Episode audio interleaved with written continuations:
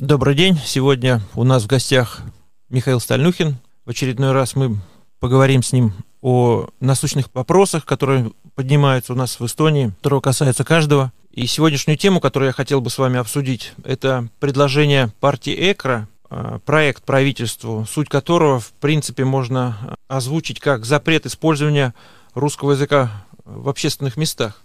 Да, в публичном пространстве. В публичном пространстве. Э, добрый день всем. Да, тема сегодня серьезная. И вот я хотел бы пару слов на эту тему как раз сказать.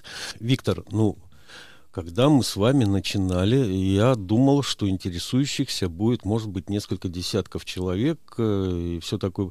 Сейчас э, количество просмотров даже первого ролика, который я, честно говоря, думал пойдет в корзину, перешагнуло 5000. Вот. И, соответственно, я стал получать э, замечания, предложения и так далее. И самое существенное из всего, что я хотел бы отметить, это то, что, ну, Михаил, ну что вы там все смешите народ, там какие-то рассказываете истории и все такое прочее.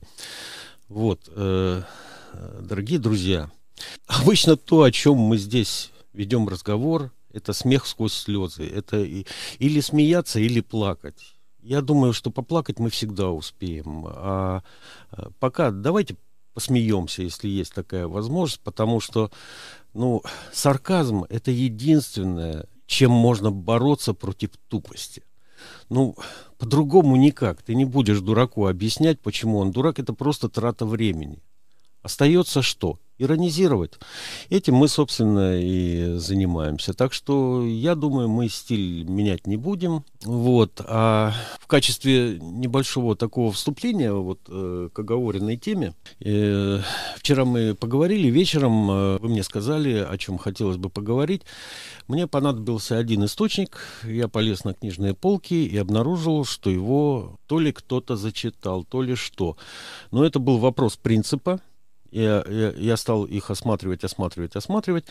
И в результате обнаружил на, во втором ряду, на самой верхней полке, вот такую вот книгу.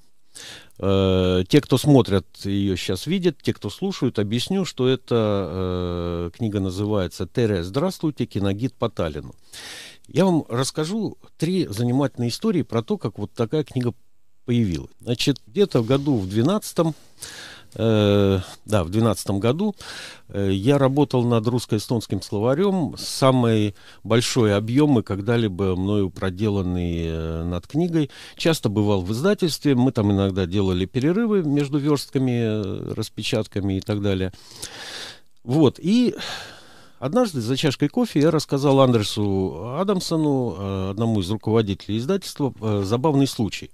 Дело было где-то э, году в девятом или в десятом э, я после э, того, как сделал все, что там по командировке надо было сделать, возвращался из Москвы в Эстонию, в Нару. И, честно говоря, день был настолько напряженный, что я думал, вот зайду в купе, возьму постель и все, и спать хотя бы до Нарвы. Зашел в купе и немедленно обнаружил молодую симпатичную женщину с корзинкой – в корзинке был маленький таксеныш, э, щенок, который породистый, исключительно породистый, сразу видно. Вот, э, она купила его в Москве и везла э, на новую родину, в Эстонию. Я понял, что со сном ничего не получится. К этому времени я был уже э, счастливый владелец не скажешь, скорее товарищ э, молодой немецкой овчарки. В общем-то, и щенок в таком возрасте тебе спать не даст совершенно точно. Вот. Вслед за этим в наше купе зашел третий человек, и э, после того, как мы познакомились, он спросил меня, а кто я, чем занимаюсь. Э, а я в таких ситуациях, э, в общем, избегаю упоминать, что я там депутат там, депутат там, политик и все такое, потому что после этого начинаются разговоры, смысл э, которых, что мы не говорим о, о присутствующих, но вообще-то все политики сволочи. Вот. Э, поэтому я сказал, что я учитель эстонского языка, на что получил немедленно вопрос. Есть ли в эстонском языке склонение и спряжение? Я с большим уважением на товарища посмотрел. Оказалось, что он э, где-то каким-то образом соприкасался с филологией и, в общем, в чем-то понимает. И он стал, стал задавать мне вопросы, и до Нарвы, выяснилось, оказалось возможно, ну, естественно, без той части, которую занимают упражнения, практикумы и все такое. Но я ему изложил основные моменты э, грамматики эстонского языка. Вот я со смехом рассказал эту историю, Андрес запомнил, все, как бы тишина. Э, потом в аналогичных обстоятельствах я ему рассказал, как э, когда-то перед Олимпиадой Таллинс, э, которая в Таллине частично проходила, Олимпиада 80-го года, искал себе на лето работу, и меня э, привели в бюро, которое занималось обслуживанием туристов, водило экскурсии по Таллину. Вот. И там было так, что, э, ну как, читаешь книги по истории Таллина, а там одни и те же истории, и они, честно говоря, такие довольно скучные. Ну, неинтересно их рассказывать. Мне объяснили более опытные товарищи, что вот у каждого экскурсовода есть какие-то изюминки. Вот как он наковырял этот изюм из булки, он этим пользуется. Видишь, вот группа стоит, и иногда они начинают хихикать или смеяться. Это он рассказал очередную свою историю, и он очень ревниво будет относиться к любому, кто со стороны попытается к нему подойти и это услышать, потому что это его. Вот. Меня действительно, в общем-то, никуда не подпускали к этим. Тут же он видит человек не из его группы, так, молодой человек, отойдите. Вот. Э, ну и что делать? Я придумал сам. Я придумал где-то порядка дюжины таких историй про историческую часть э, Таллина – вот. Парочку из них рассказал тоже в издательстве. Там это выслушали, поржали и вроде как забыли. И третье. Я им как-то рассказал, как один мой коллега, Владимир Вельман, к нему приехали гости из Москвы.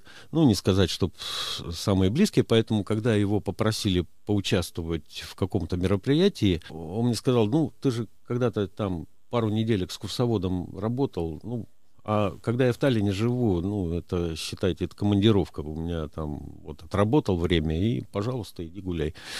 Проведи их по Таллину. Расскажи вот достопримечательности и все такое. Я повел. Э, это были люди, которые уже к тому времени повидали, наверное, весь мир, но странным образом никогда не были в Таллине.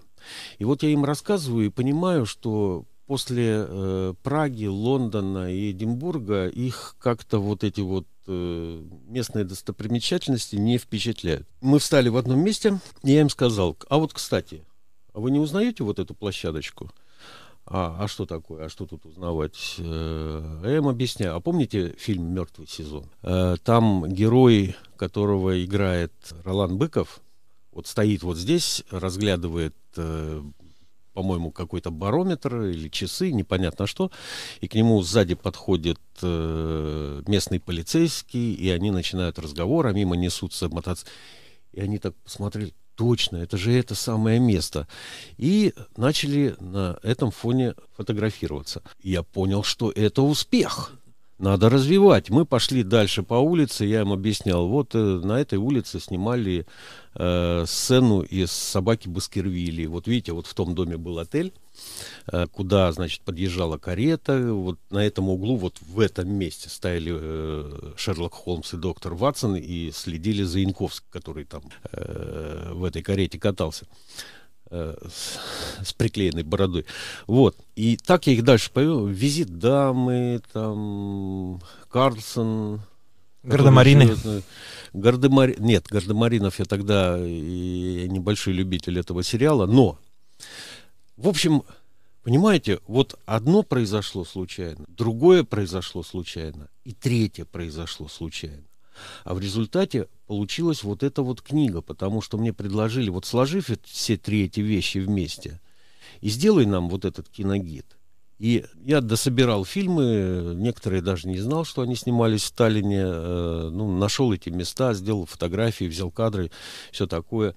Прекрасный художник э, Урмас Нем, Немвальц э, сделал, он карикатурист, э, но работает в таком оригинальном стиле и очень классные картинки сделал. Вот так получилось. Эта книга. То есть я вам что хочу сказать, что совершенно случайно из трех независящих друг от друга историй вдруг получилось нечто целое. То, что я вам сейчас буду рассказывать по оговоренной теме, точно так же сложилось из нескольких совершенно друг от друга независимых историй. Это вот э, про этот э, проект решения э, партии ЭКРЕ по поводу языка. Вот. И во что это вылилось? Во что это вылилось? Значит, э, слушание проходило в парламенте 17 ноября. Вот, не знаю, как вам, а мне очень много говорит эта дата, потому что это день рождения моей мамы, во-первых. А во-вторых, в день ее рождения, именно в день рождения, то есть 17 ноября 1935 года, в Москве проходил съезд профсоюзов. Помните эту знаменитую фразу «Жить стало лучше, товарищи, жить стало веселее». Вот э, Иосиф Сталин сказал эту фразу вот на этом конгрессе, значит, 17 э, ноября, и я должен сказать, что спустя 87 лет э, эти слова не утратили своей актуальности. То есть в нас в Эстонии именно в этот день жить стало, не скажу, чтобы лучше, но веселее однозначно. Как такие вещи получаются? Значит, э, когда-то еще в конце прошлого века я, молодой политик, пришел э, в эстонский парламент, и где-то через полгода уже стал понимать, что вот сидит 101 человек, и я реально вижу, что всю работу тянет треть, человек 30. То есть это люди, которые генерируют мысли, которые пишут законопроекты, которые спорят с министерствами, которые э, проводят какую-то генеральную линию. Люди со знаниями, принципами и умением что-то делать. И я подошел к своему коллеге э, Оле Фраю, это профессор экономики Тартусского университета, э, умный, симпатичный, очень добрый человек. Вот. И поскольку он в парламенте был, по-моему, уже третий созыв, именно к нему я подошел и спросил, а вот зачем нас 101 человек вот здесь в парламенте? То есть, э, ну, видно же, что работает человек 30-35, остальные это просто балласт. Почему бы нам э, не поработать над тем, чтобы сократить? Почему нет? Вот, на что Олев мне э, с улыбкой, ну, естественно, молодо зелено, что человек понимает. Ты понимаешь, что это случайная выбор, что люди голосуют не за знания, не за умение и не за опыт. Люди голосуют за наиболее крикливых тех, кого они видят наверху.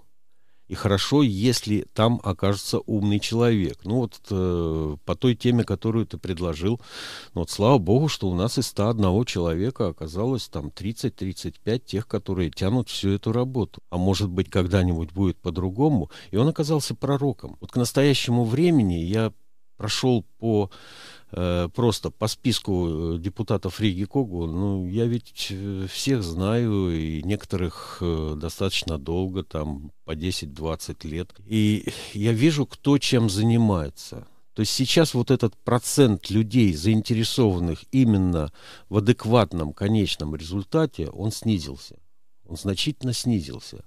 А что происходит, если у вас с одной стороны уменьшается количество хорошего если так упростить, да, а с другой стороны увеличивается количество плохого. А это не повлияет никак на результат, э, конечный результат работы. Вот. Ну, разумеется, повлияет. Разумеется. И это, в частности, отражается вот э, на таких депутатских инициативах, э, в частности, вот, э, на таких, э, которые, например, мы сейчас обсуждаем. Я к вам пришел сегодня не с пустыми руками. Я пришел с пачкой э, в 27 листов. Это стенограмма, э, распечатанная стенограмма вот этого вот обсуждения, которое состоялось 17 ноября. Потому что, ну, как сказать, как ну, э, бывают такие люди, вот э, был такой Виктор Черномырдин, например, да, премьер-министр там с Газпромом связанный и все такое прочее.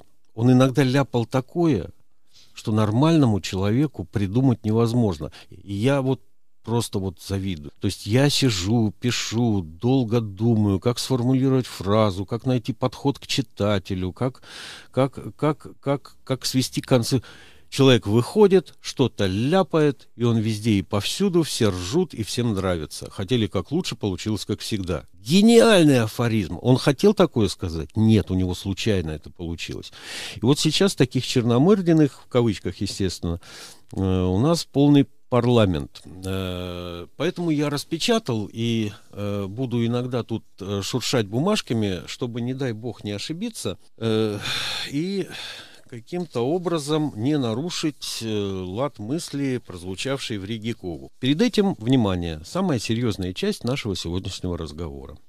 Проект номер 661, проект э, решения Риги Когу э, дача э, предложения правительству республики. То есть сами экровцы сформулировать вот эти законы не могут. У них не хватает на это потенциала. Поэтому они свои мечты расписывают вот в, та, в таких вот э, законопроектах, которыми мы идею выдвинули, а вы что хотите дальше, то и делайте. Но мы требуем, чтобы вы сделали хорошо. Вот. Текст здесь очень короткий, здесь всего 7 строчек, поэтому, с вашего позволения, я вам переведу его с листа и звучит он следующим образом. Сделать правительству республики предложение представить изменения закона о языке, о медийной услуге, закона о рекламе и так далее. И эти предложения э, должны внести следующие изменения. Пункт 1. Разрешается общественно-правовым лицам и э, частно правовым юридическим лицам в тех э, видах деятельности, которые направлены на население Эстонии, использовать только государственный язык. Меня здесь, вот я сделаю отступление, меня больше всего умиляет глагол «разрешается», «лубаттаксе». То есть э, вместо того, чтобы откровенно написать э, «запрещается использование русского языка», вот разрешается использование только э, государственного языка. Поскольку мысль не выражена до конца, здесь есть еще два предложения.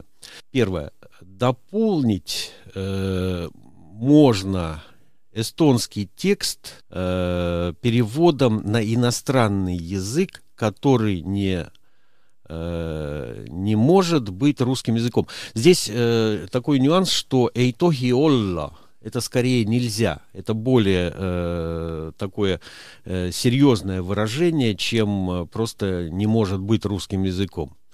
Э, и при этом должен эстонский текст быть на первом месте и лучше виден, чем э, иностранный текст. И пункт второй.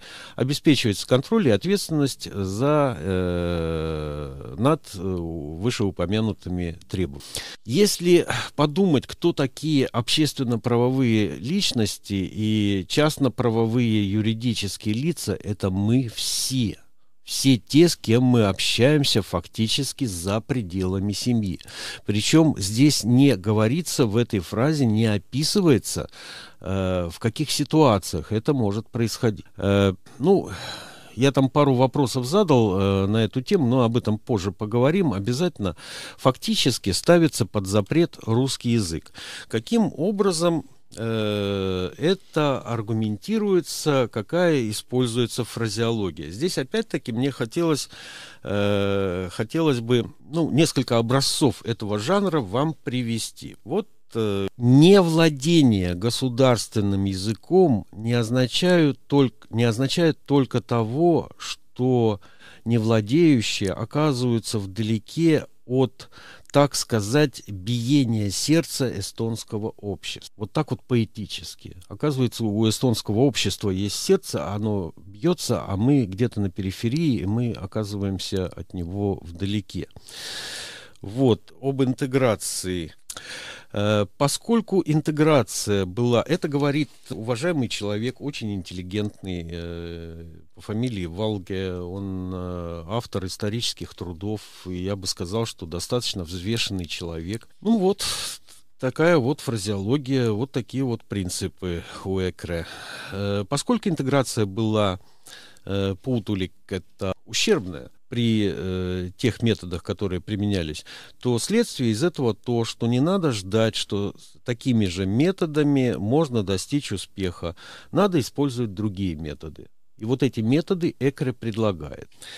Э, так, о врачах интересно вот тут прозвучало. О, о врачах было отдельно сказано, что что совершенно недопустимо иметь в их рядах людей, не владеющих государственным языком. Я напомню, что это происходит в ситуации, когда у нас э, дефицит врачей это не секрет. Очень многие уезжают работать за границу, готовить новых не успевают. Значит, э, что касается интеграции, был задан вопрос одним из депутатов из зала. Э, вы хотите сказать, что в нынешней форме радио 4 и это веб плюс надо было бы закрыть? И категорический ответ «да». На, этот вопрос э, ответ точно, да, надо закрывать.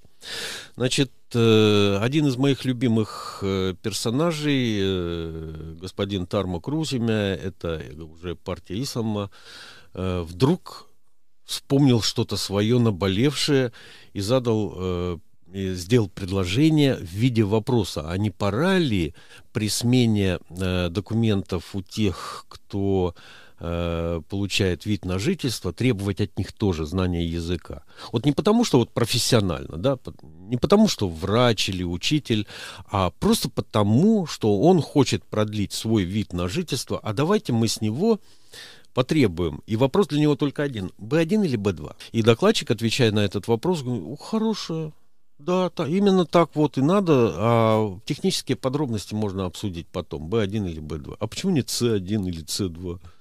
Сразу встает вопрос. Сразу от всех избавитесь.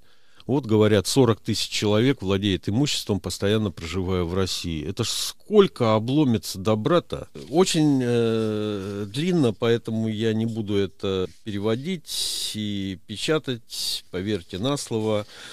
Риха Брейвель и исполнил просто потрясающую песню «Плач Ярославны» о том, как несчастные эстонцы, живущие в Идавир. Вот я не знаю, Виктор, я вот живу в Идавирума, я вот этого несчастья вот ну никак не замечаю, не отмечаю. У меня такое ощущение, что он живет в каком-то другом Идавируме. Вот он ходит по улицам, э, ему в спину летят плевки, его постоянно над ним измываются, и куда бы ни пришел депутат Риги Когу Риха Бревель, его заставляют говорить по-русски. Я реально э, думаю, что я думаю, что в реальности все все категорически противоположным образом обстоишь. Куда бы он ни пришел, он получает почет и уважение, поскольку это тот человек, которого следует бояться проживающим здесь. Это во-первых. А во-вторых, все старательно говорят с ним по-эстонски, чтобы, не дай бог, его не обидеть. Вот, вот как-то так. Дальше. И очень-очень-очень такое интересное. Я думаю, нашим слушателям э, это э, обязательно э, понравится. Это утверждение вот э, вроде бы здравый человек, взрослый, работает в Риге Когу должен жизнь знать, должен хоть что-то знать об инфопространстве, которое на, нас окружает. Вот отвечая на вопрос одного из депутатов, он говорит, это же понятно, что если люди знают государственный язык, э, то есть эстонский государственный язык, э, то у них отсутствует необходимость пребывать в российском инфопространстве. Подумать только. И чем скорее это начнет происходить, тем быстрее мы решим, решим эту проблему. Ну вот я знаю эстонский, я его преподаю.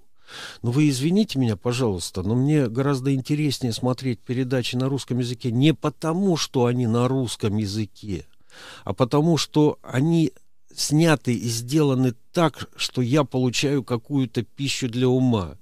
И я понимаю, что люди, которые в этих передачах участвуют, знают больше меня. И я должен сузить свой кругозор, я должен перейти на сплошную пропаганду. Вот не далее, как э, несколько дней назад, значит, утро началось с того, что все премьер-министры э, стран НАТО побежали совещаться, чуть весь мир не подняли на дыбы.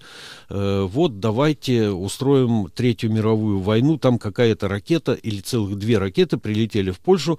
Ну, разумеется, а чьи ракеты еще могут прилетать в Польшу? Разумеется, русские. В течение одного дня вы посмотрите, как менялась вот эта фразеология, как отходили от э, нападок на э, российских ракетчиков и с изумлением обнаруживали, а вот он этот полковник, вот, пожалуйста, его фотография стоит в интернете, вот он командир вот этой части ПВО, вот его ракета залетела на территорию Польши. Я что, должен зависеть от того, выясните вы правду или не выясните?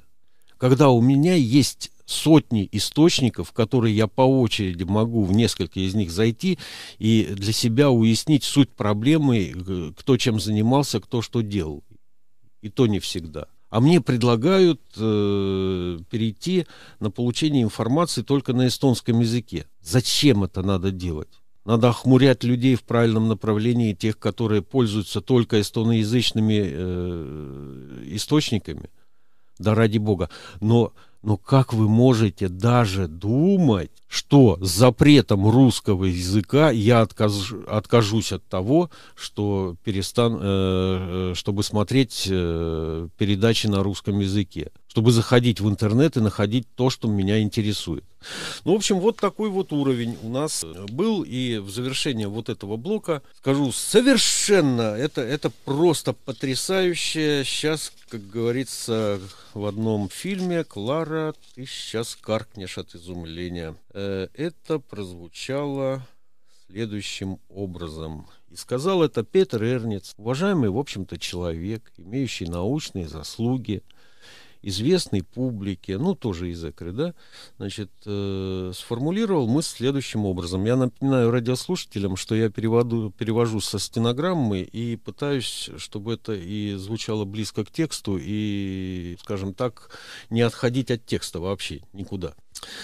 Он э, говорит содокладчику, а это Лина Керсна, некоторые, может быть, помнят, э, недавно она была министром образования, вот, и он ей говорит, э, под руководством вашего вождя Каи Каллас разразилась или покатилась мощная волна русификации. Оказывается, то, что мы видим вокруг, вот вся эта риторика в направлении России, в направлении запугивания, в направлении местных русских и русскоязычных. Когда я говорю и одно, и другое слово, я имею в виду именно людей, для которых домашний язык русский, независимо от национального. Вот э, все связанное с, с нарскими событиями, это оказывается волна русификации. То есть Экры хотела бы, чтобы это выглядело еще жестче, еще круче. Я не знаю. Ну, вот это уровень того дебата, который проходит сейчас в Ригикогу.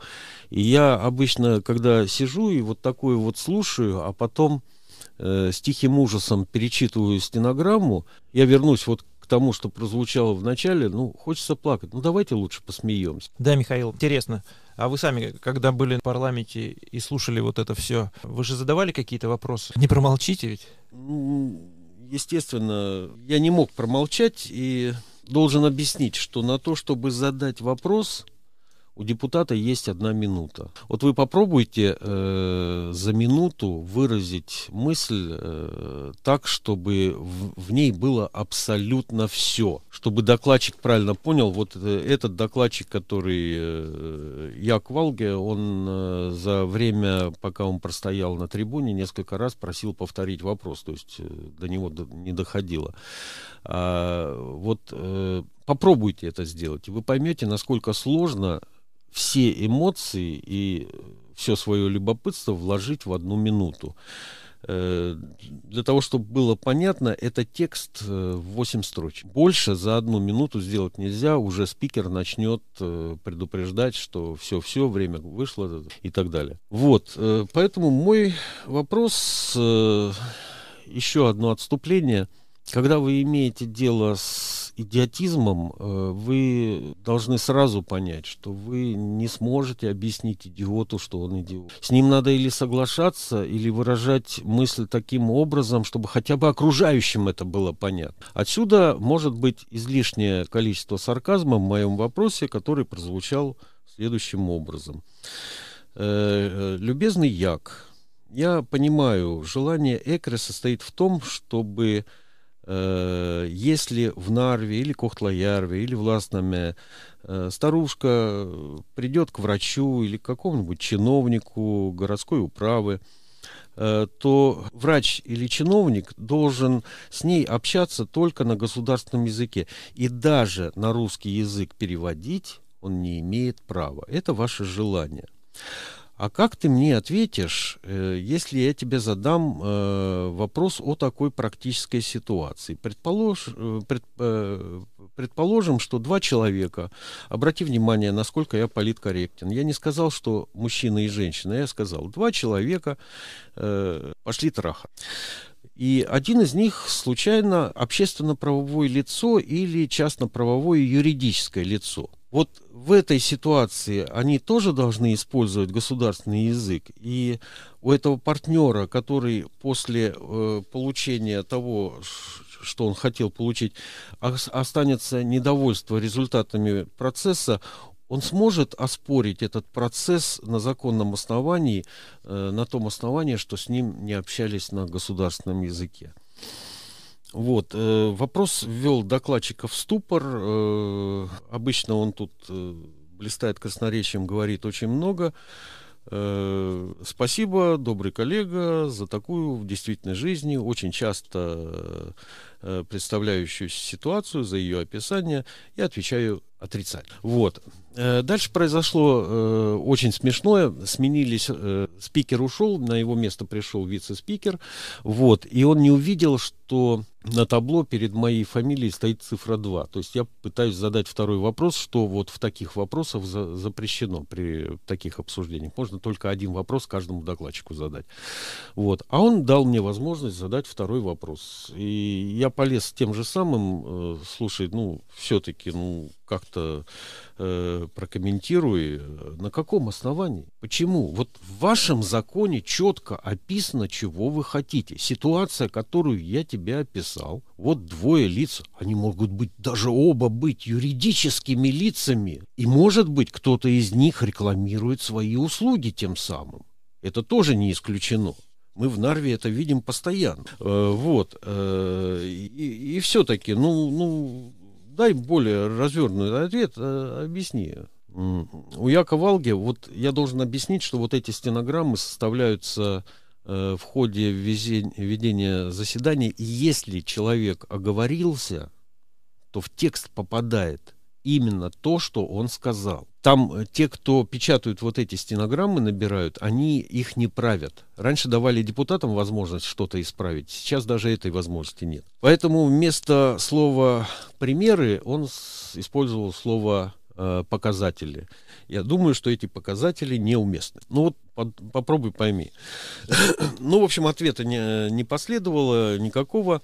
Желающие могут посмотреть стенограмму, кто хочет, на эстонском языке. Она есть э, на сайте Риги Когу. Э, вообще никаких проблем. Вот теперь мы подходим к самой существенной части разговора. Что это было. И все стало понятно, когда на трибуну вышла содокладчик, представитель э, комиссии по э, культуре э, нашего парламента.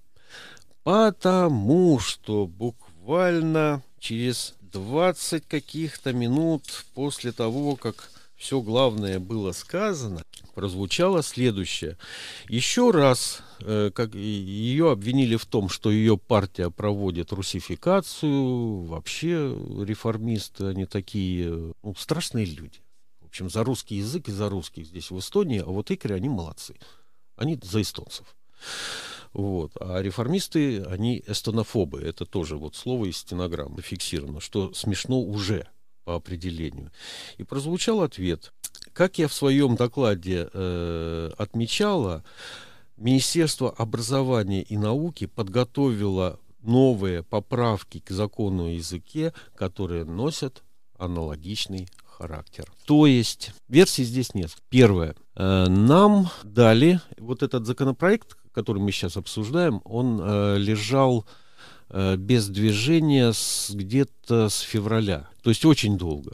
Хотя по закону, которым руководствуется парламент, он должен был на первое чтение прийти э, в течение первых семи недель после его подачи. Вот. Э, он лежал очень долго, и почему-то именно сейчас его выпустили в зал. И объясняется это, по-моему, очень просто. Правительство, которым руководит реформа, знает, что в ближайшее время в парламент придут законы аналогичного характера. Вот когда они придут, волна возмущения может оказаться, ну, просто мощно. Ситуация становится в некоторых сферах непредсказуемой. Одно дело, когда вас бьют по частям. То есть э, много лет э, сортировали и отбирали, занимались Евгеникой там э, в среде докторов и учителей. Это сравнительно маленькие группы населения. А сколько у нас общественно-правовых и частно-правовых юридических лиц? Виктор, это десятки тысяч.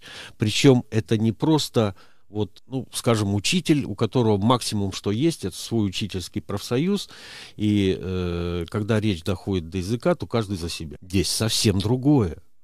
Это десятки тысяч людей, которым имеют отношение, ну, в таком же количестве люди. Потому что большинство имеет хоть небольшой, но рабочий коллектив, и речь идет фактически – ну, может быть, о трети, может быть, о четверти вот этой вот всей группы из 300 тысяч человек. Это 100-200 тысяч человек.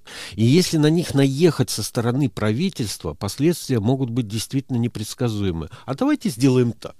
А давайте мы выпустим ЭКРЭ, и они со всей своей мощной русофобией, причем тупой, пещерной. Они же вот э, в конце я расскажу про второй вопрос э, повестки дня 17 ноября, это, это просто фантастика.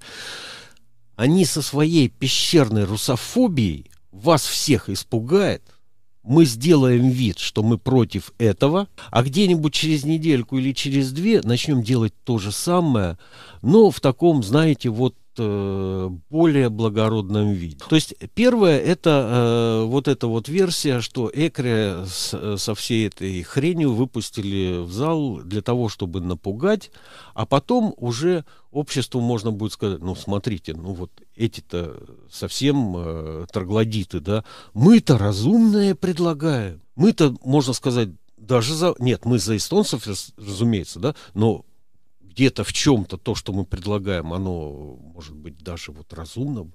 Вы, вы, вы, вы сами, вот вначале придется немного пострадать, а пройдет немного лет, и общество исправится. Общество станет как цветущий сад, где все говорят по-эстонски. То, что в этом обществе уже нет кучи предприятий, и в этом году есть опасность, что 20% предприятий, обеспечивающих 80% налоговых поступлений, об этом открыто говорят в парламенте. Есть опасность, что они лягут. От них ничего не останется. Вот это бог с ним.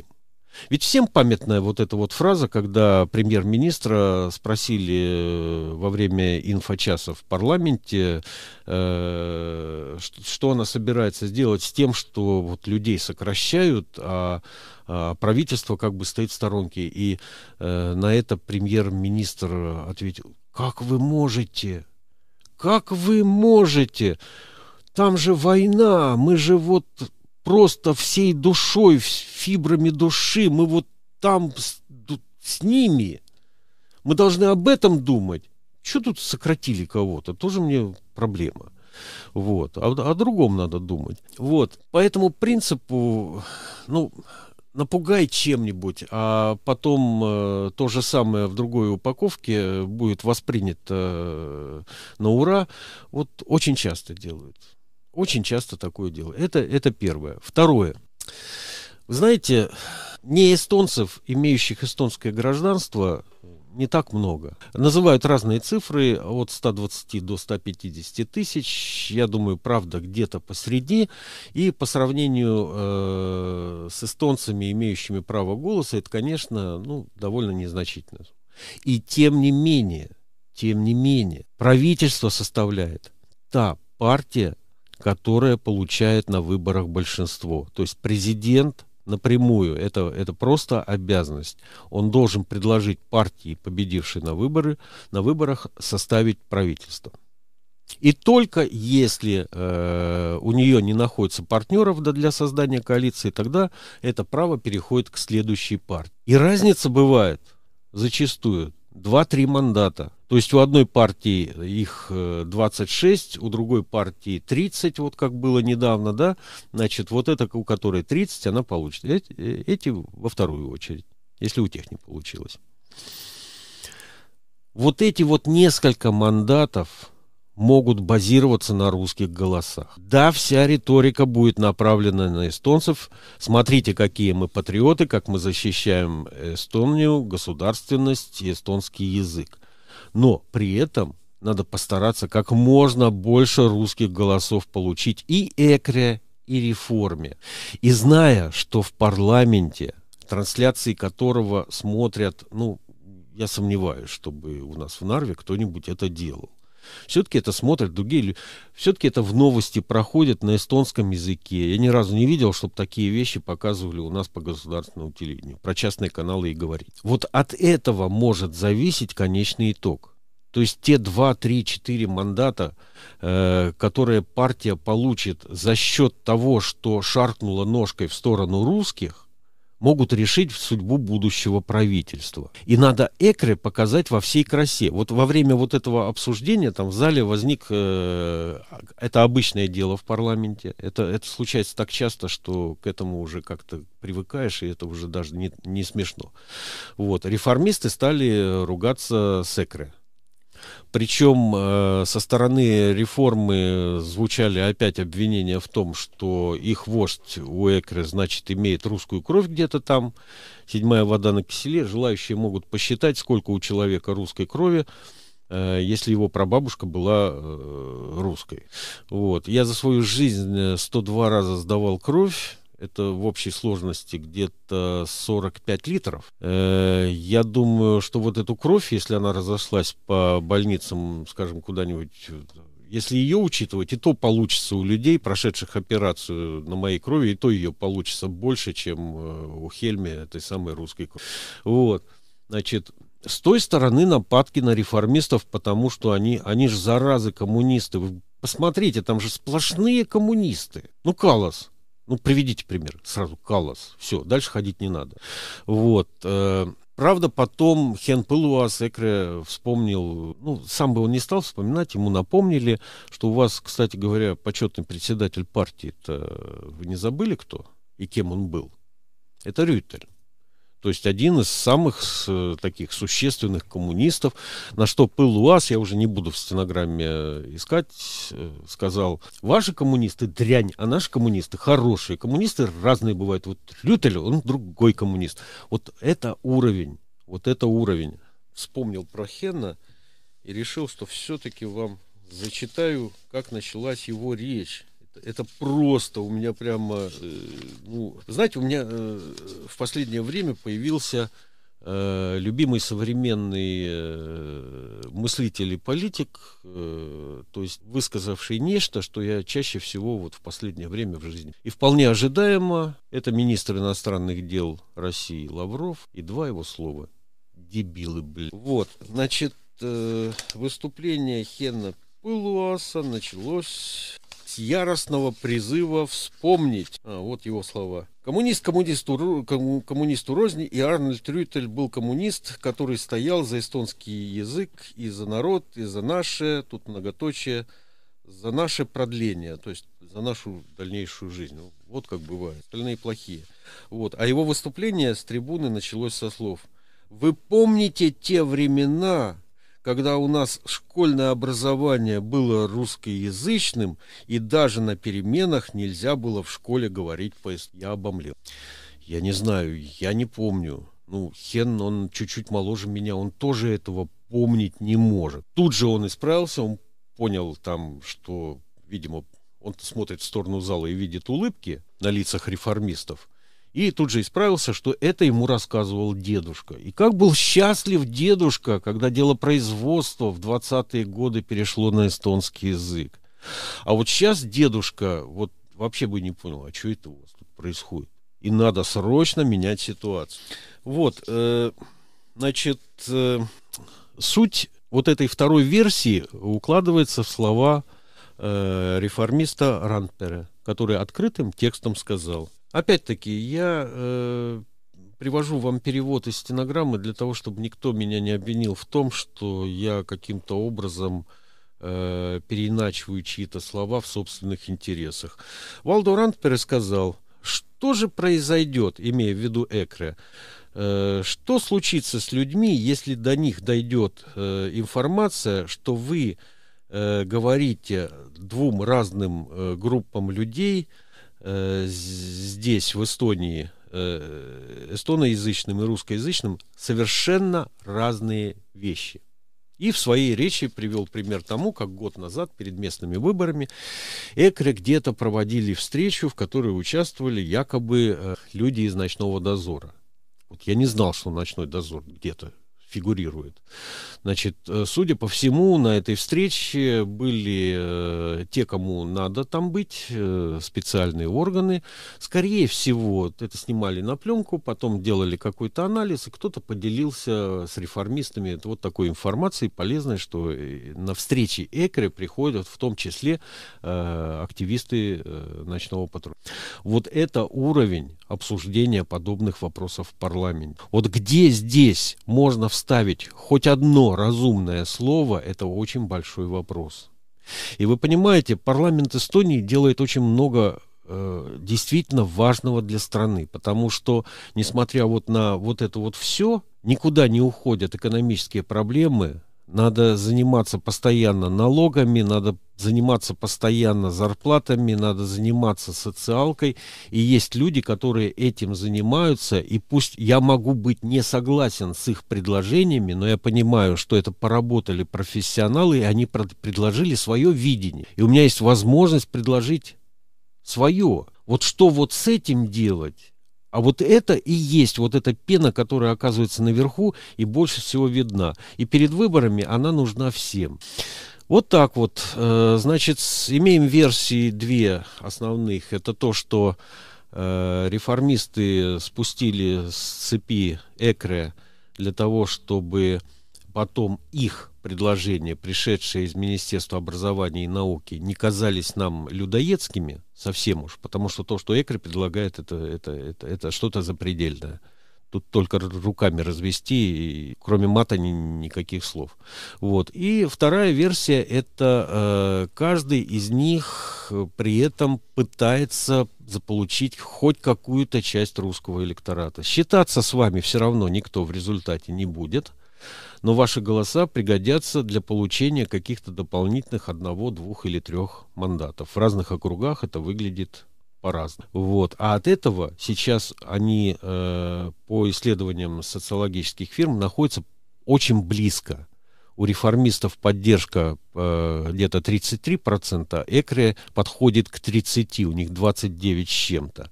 И кто из них победит на выборах, и причем я-то думаю, что экономические проблемы никуда не денутся, и у Экры э, будет возможность горлопанить на митингах э, просто беспредельно про то, как реформисты продают страну, например, России. Вот, вот такое было слушание.